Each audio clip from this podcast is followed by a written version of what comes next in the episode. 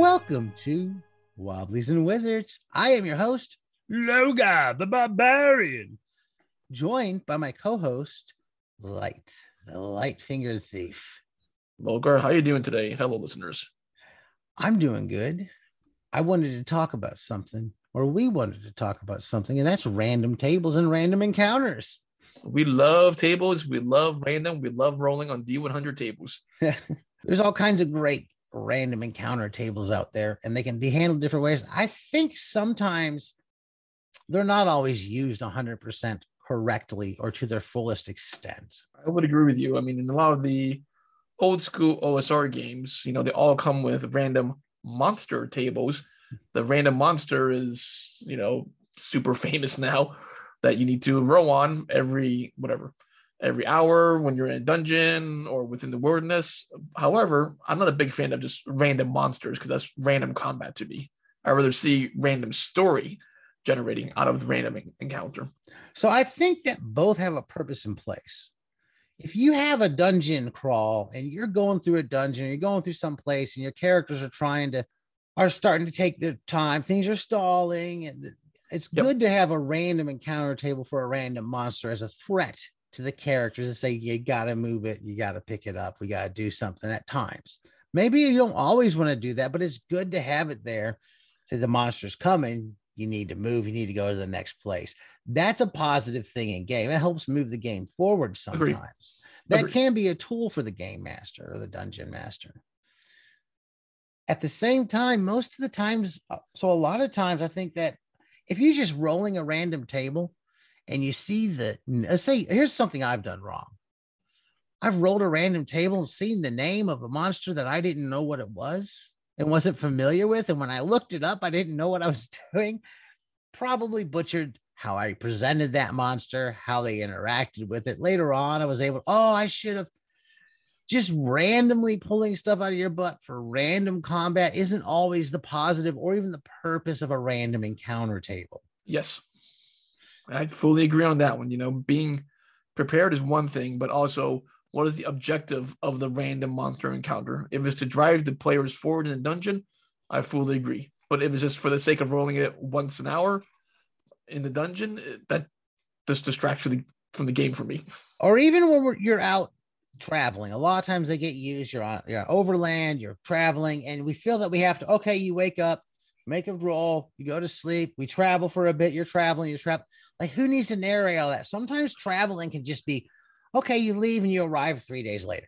Yep. I, I, um, you know, I redline a lot of my travel the same way because I'm like, you know, what's the point of role playing two weeks on a boat? I mean, yeah, not that exciting. Let's just redline it. Sometimes you can just be like, you're there. You're it's there. Over. Exactly. Or maybe you have like one or two encounters to make interesting. You run into a mermaid or something like that, you know, but otherwise, you know, there needs to be a purpose, I think, for rolling on some of these random tables. Sometimes when I'm out there and I have and I've had parties ramp running through the woods, I've definitely gone through it. I was like, okay, this is a period where I'm going to explore hex crawl type wood expl- wood exploration, which is also a different type of play. And when I do a lot of those random encounters out there, I will roll random encounters ahead of time, pre-prepare the random encounters. And then when I make the players check, I've got a few that I've fleshed out a bit. Perhaps no i i spoke recently of the borderland provinces book from frog god games and running through that.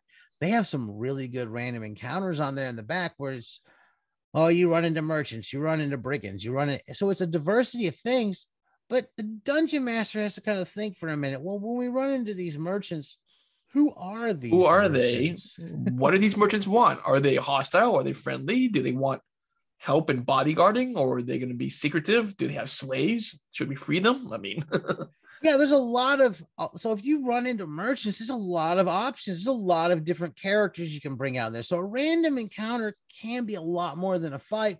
A random encounter table with a monster doesn't have to be a fight. There are checks to see how is this monster approaching us. When I'm walking down the street and I see a random dog, sometimes they're barking at me but sometimes they come up and they want to sniff at me. exactly. They might be friendly, they might be hostile, or they might want to sell you something. Maybe the dog wants to sell you a bone. I mean, you know.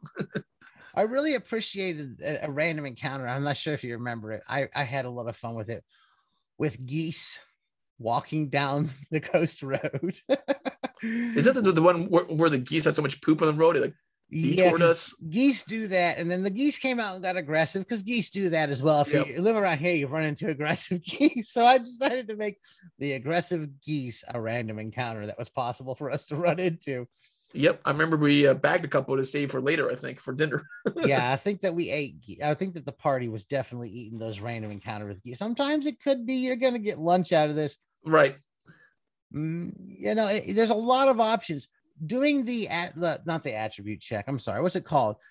The check to see. Oh, poop. There's a a term for it that they use. Doing the check to see how friendly or Oh, right. unfriendly your Yeah, the- monster is. The, the, the monster reaction table. The monster reaction table. How Having one of those is really helpful because you could run into some cool monsters, but how often are you gonna like? Let's think about this realistically. You could be playing a game where everything you see you just hack down and kill. A lot of times we are, but also not everything we see we hack down and kill. In reality, if we're walking around and we're walking through the woods, we see a fellow or a mon or an animal or something, we're not gonna go after it and try to kill it Yeah, unless I mean, we're hunting. unless we're hunting, but you, you know we don't want to be the 100% murder hobo all year all around where we hack and burn every little cabin of item in the forest that we see. You know, sometimes you run into like a little gnome. You'd be like, "Hey, gnome, what's going on?" Or, "Hey, little fairy, what you doing here in the woods?" You know. And there's a lot of different ways random encounter tables can be used. It's not a be all to end all. You can't just roll on the random encounter table and expect that to create your game. You could, not going to be the spiciest, most exciting game. Now you roll on the random encounter table and you run into X monster, but maybe there's something else to it. Oh, I've run into, let's say, goblins, but what are the goblins actually doing? Well, it looks like they picked over a body that's dead. Did they kill this body or what? There's a lot of different things. It looks like these goblins are trying to get barrels full of peanut butter back home because they're hungry. And Right. they really want this peanut butter and they're having a hard time with it. You can get creative, pull stuff out of your butt if you have to, but preparing ahead of time some of those random encounters and those random encounter tables, pre rolling them, I found very helpful. Yeah, that's a good idea because I've used a couple of random encounter tables before, and I wasn't fully prepared, like you said, for what was rolled, and I was like, "Ooh, better come up with something on the fly." You know, I think we did a one time we were in the desert for Hyperborea, and you guys found like a um, what what what are called, like a desert desert sled or desert skiff oh, yes. as a random encounter, and uh, you know, we played along with it, made it interesting, and ended up, I think, hauling it back to town with us. we definitely did that. Yeah. Having those things ahead of time that you know doesn't mean you're not still rolling at the table. Sometimes you're just rolling to check for the random encounter. And sometimes I'll even make my own like D6 table. Like, okay, I've got these six I'm going to do. And we can roll randomly there. I've pre prepared them. Going ahead and knowing each of the random encounter tables in a book, like each of the random encounters in a book, you if you've got studied up on them, you got an idea what you're going to do with them ahead of time, couldn't hurt, and you can still use it. A lot of it is pre-reading that material or pre-preparing and kind of thinking, how is this going to be interesting? Some modules like Pathfinder and stuff like that, their adventure path gives you lots of in-depth ideas for character um, personalities and how they interact. Sometimes it's loose and a lot of the old school type modules kind of says we're going to leave it to the dungeon master because that's what the dungeon master does is spice things up and makes those kind of improvs those interactions Yep. Because for some of the ones with the encounter tables or encounter random monsters, you know, I prefer, like you said, the D6 to D8 type tables because you can prep for those situations. But then for some of the other tables, I think like what Raging Swan, there's like D100. Those are a little bit harder to prep for because you have a hundred different options that could lead to different paths there. So those you better re-roll um, or should- sorry, to the adventure so that you can prep it. Because D100, you can't prep 100 options. yeah the bigger tables that are in there i'm not going to just pull those out and roll those during game randomly and try to figure out what that encounter is yeah, i'm going to roll on those bigger tables and look for this okay and think about it for a bit while i'm prepping game and kind of come up with some ideas I like to if I run into somebody that's human or even monster. Sometimes I I pull out my little books of names, uh, baby naming or character yep. naming books, and I look for some fun names. I, I name them. I kind of think, huh, what could this character be like? And do a little spicing up with it and come up with a few things. That's helpful. I found that helps random encounters be less like, oh, I just ran rolled a random encounter. This is something that's part of the game, prepared, and right players like it. So I definitely suggest trying that that route.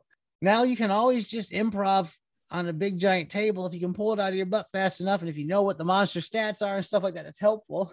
yeah, like that I cannot do. I think both you and I, as, as we mentioned, have encountered challenges with rolling on a massive table and not being prepared. Like I said, yeah. a D6 or D8 table, I'm already prepped for that. But a D100 table, I'm not going to be able to prep that. well, one of the big challenges is if something has spell like abilities or spells and you have to check out that spell. Oh, I need to make sure how this works. You don't, I don't want to be flipping open looking at spells while I'm DMing. I need, I should have that already read that and be prepared. And when I go in and randomly stuff with spells and stuff pops, I'm like, oh no, I have to read this before I can use it.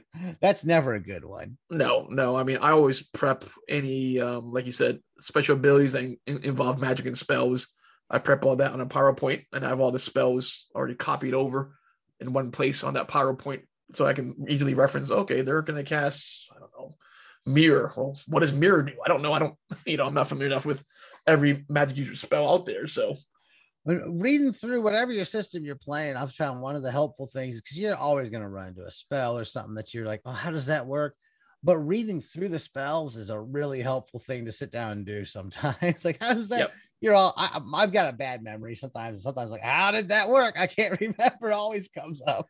Well, random encounters, I, I suggest them. They help the game. And if you're running, like we talk, we're going to talk about uh, sandbox versus uh, railroad here soon. They are really good things to use there. A lot of stuff you can build on, things that you don't pre prepare and plan can come out. A little planning off of a little random inspiration can go a long way.